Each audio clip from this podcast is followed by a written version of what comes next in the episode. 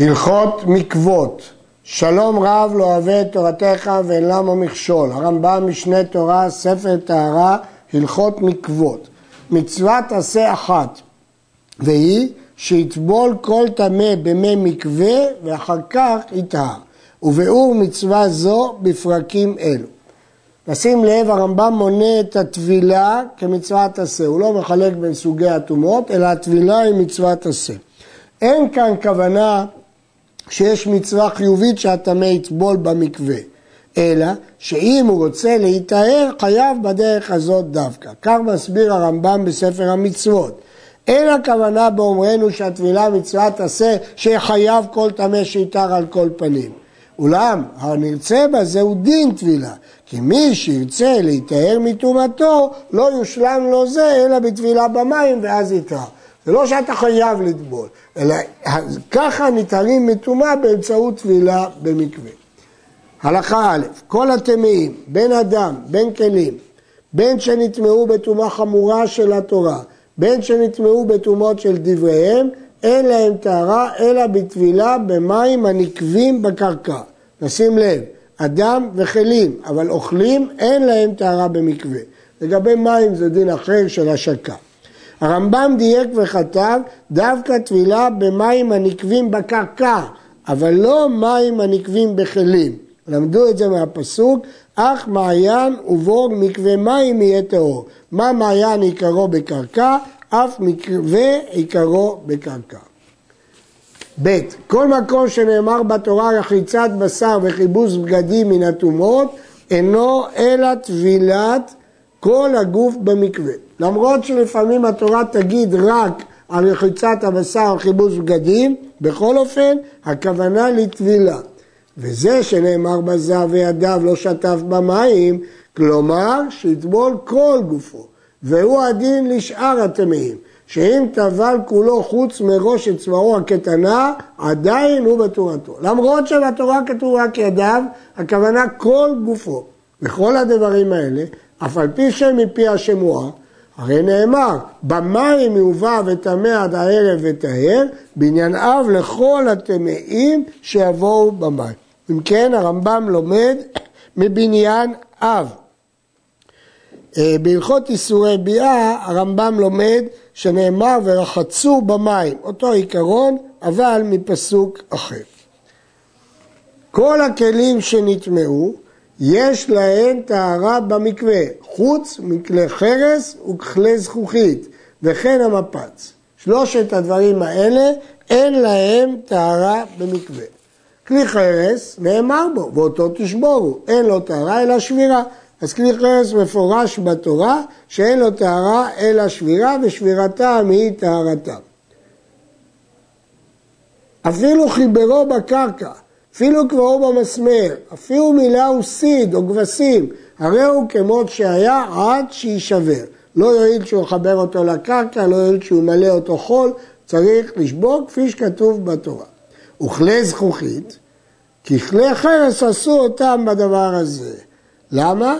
כיוון שהוא דומה לכלי חרס, וכיוון שכל הטומאה בכלי זכוכית היא לא מדאורייתא, היא רק מדרבנן, אז לכן נתנו להם דין של כלי חרס לגבי שאין להם טהרה במקווה, אלא שבירה. כי סוף סוף הם עשויים בחול, ומחול דומה לכלי חרס. המפץ אינו בכלל הכלים המקבלים שאר כל הטומאות, כפי שאינו כלי קיבול, אינו בכלל כלי עץ האמור בתורה. המפץ הוא ראוי למשכב, אבל הוא לא ראוי לכלי קיבול. והואיל והוא ראוי למשכב, נתרבה לטומאת מדרס בלבד דין תורה. הדין שלו רק טומאת מדרס, אין לו טומאות אחרות. מה זה מפץ? מחצלת שהורגים אותה מהחבלים, מהסוף, מן הגומה. אבל הוא לא כלי, הוא רק מטמא מדרס. וכיוון שאין לו טומאה ולא טהרה בפירוש, ונתרבה לטומאה, רק ריבו אותו לטומאה, לא יתרבה לטהר במקווה, שאין מתאר במקווה, אלא כלים האמורים בתורה. ולכן אין למפץ טהרה, אלא קריעתו עד שיישאר פחות משישה על שישה טפחים, זה הדרך היחידה לטהר את המפץ. יש להדגיש שכשאמרנו שהוא מטמא מדרס, אין הכוונה שהוא לא מטמא במת או בשאר הטומאות.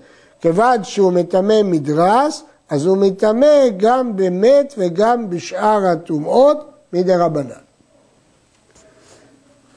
הזב, אין לו טהרה אלא במעיין, שהרי נאמר בו במים חיים, אבל הזבה ושאר הטמאים, בין אדם בין כלים, טובלים אף במקווה. ובכן יוצא דופן הוא הזב, שהטבילה שלו היא לא במקווה מים רגיל, אלא במים חיים. זאת המעלה הגבוהה ביותר מבין סוגי המים שמנויים במקוואות. טהרת הזב תלויה רק במים חיים. אגב, גם המים שמתארים בהם מצורע וקידוש שמי חטאת לעזות על מת נעשים רק במים חיים. מים חיים הם נובעים. הרמב"ם בפירוש המשנה מוסיף שצריכים להיות גם מתוקים. מים נובעים ומתוקים. פה הוא לא הזכיר את זה. כל חייבי טבילות, טבילתן ביום. כל מטמיעים שצריכים לטבול ביום מסוים, רשאים לטבול רק באותו יום. ולא בלילה שלפניו. וגם, הם לא צריכים להמתין עד סוף היום, אלא רשאים לטבול מתחילת היום. לכתחילה מהנץ החמה, בשעת הדחק מעלות השחר. חוץ מנידה ויולדת, שטבילתם בלילה, כמו שביארנו בעניין נידה. נידה ויולדת הם דברים מיוחדים שהטבילה שלהם בליל השמיני. למה?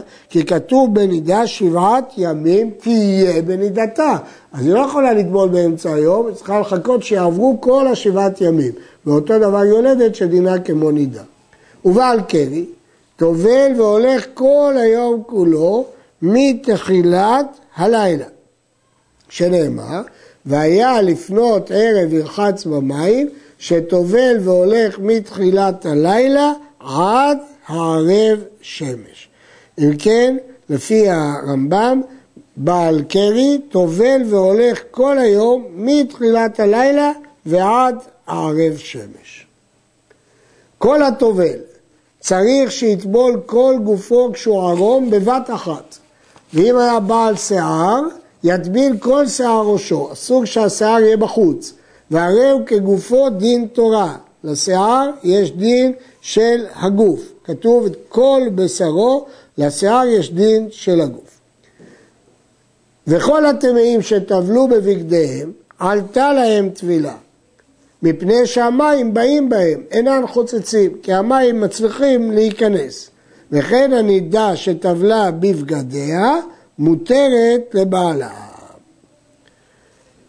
נעיר שהרמב"ם כתב את זה בלשון דיעבד, אם היא טבלה בבגדיה, נתערה. משמע שלכתחילה לא צריך לעשות כן, כי כתוב לכתחילה שיטבול גול גופו כשהוא ערום. כל הטובל צריך להתכוון לטבילה, ואם לא נתכוון, עלתה לו טבילה לחולין. לכתחילה צריך לכוון לטבילה. אם הוא עשה בלי שום כוונה, זה מועיל רק לחולין, אבל לא לתרומה, לא לקודש וכדומה. אפילו נידה שטבלה בלא כוונה, כגון שנפלה לתוך המים, או ירדה לעקר, הרי זו מותרת לבעלה, כי לגבי חולין לא צריך כוונה. אבל לתרומה וקודשים אינה טהורה, היא מותרת לבעלה, אבל אסור לה לאכול בתרומה ובקודשים עד שתטבול בכוונה. כי לגבי תרומה וקודשים מפורש שצריך כוונה. אה, הרמב"ם כותב שכל המעלות האלה שצריך כוונה הם מדברי סופרים. הכופת ידיו ורגליו וישב לו באמת המים. אם נכנסו מים דרך כולו, טהור. מה בא ללמד אותנו? שהוא יושב בצורה לא נורמלית, לא רגילה, ולכן צריך לוודא שבאמת המים נכנסו לכולו. הקופץ לתוך המקווה, הרי זה מגונה. כי נראה שהאדם לא התכוון לטבילה. ויש אומרים שזה לא דרך ארץ. והטובל פעמיים במקווה, הרי זה מגונה. גם זה נראה שזה לא אה, דרך ארץ. והאומר לחברו, כבוש ידך עליי במקווה, הרי זה מגונה. יש פירוש אחר, שזה לא קשור לכוונה, אלא יש בדיוק 40 שאה, ולכן אם הוא יקפוץ או יטבול פעמיים או יכבוש את ידו על חברו, אז על ידי זה יהיה המצב שחסר מים, ואז זה יהיה אסור. לכן הוא מגונה.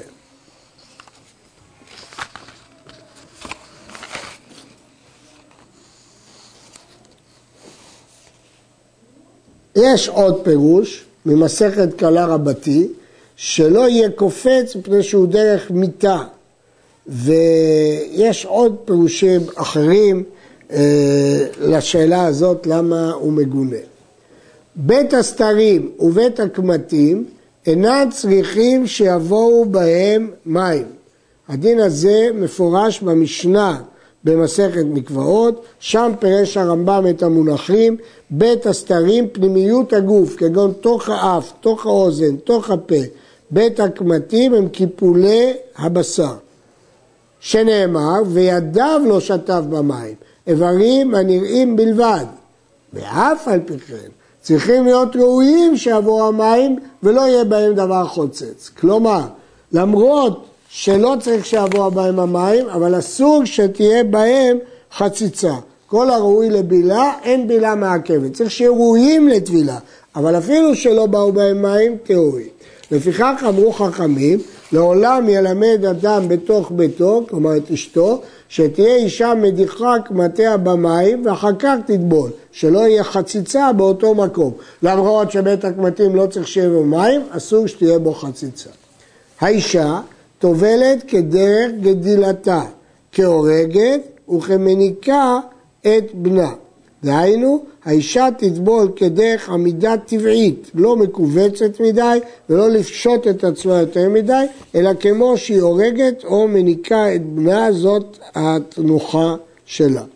בפירוש המשנה הרמב"ם מפרש, יושבת על הארץ ומפשטת את איבריה, כדרך שמפשטת המניקה את בנה וההורגת. אישה אינה טובלת בנמל, מפני שמתביישת מבני אדם ואינה טובלת כהוגן. יש פירושים שונים לטעם האיסור הזה שמופיע בגמרא במסכת נידה. כפי שראינו פה הרמב"ם פירש שמא היא תתבייש מבני אדם ולכן היא תטבול מהר. רש"י מפרש שהטעם הוא מפני שיש שם בגלל הספינות טיט ובוץ ויש חשש שהיא לא תטבול בתוך המים. כמובן שיש נפקמינות בין הפירושים השונים, השולחן ערוך החמיר כשני הפירושים. השולחן ערוך כותב, לא תטבול במקום שיש חשש שיראו בני אדם, מתוך שממהרת ואינה מדקדקת, ובואו בדיעבד עלתה לטבילה. ואם הקיף לה מפץ וכיוצא בו כדי להצניעה, כדי להסתיר אותה, טובלת בנמל. כלומר, לפי הרמב"ם, מטרת המחיצות כדי להסתירה, ואז הם לא יטבלו במהירות וידקדקו.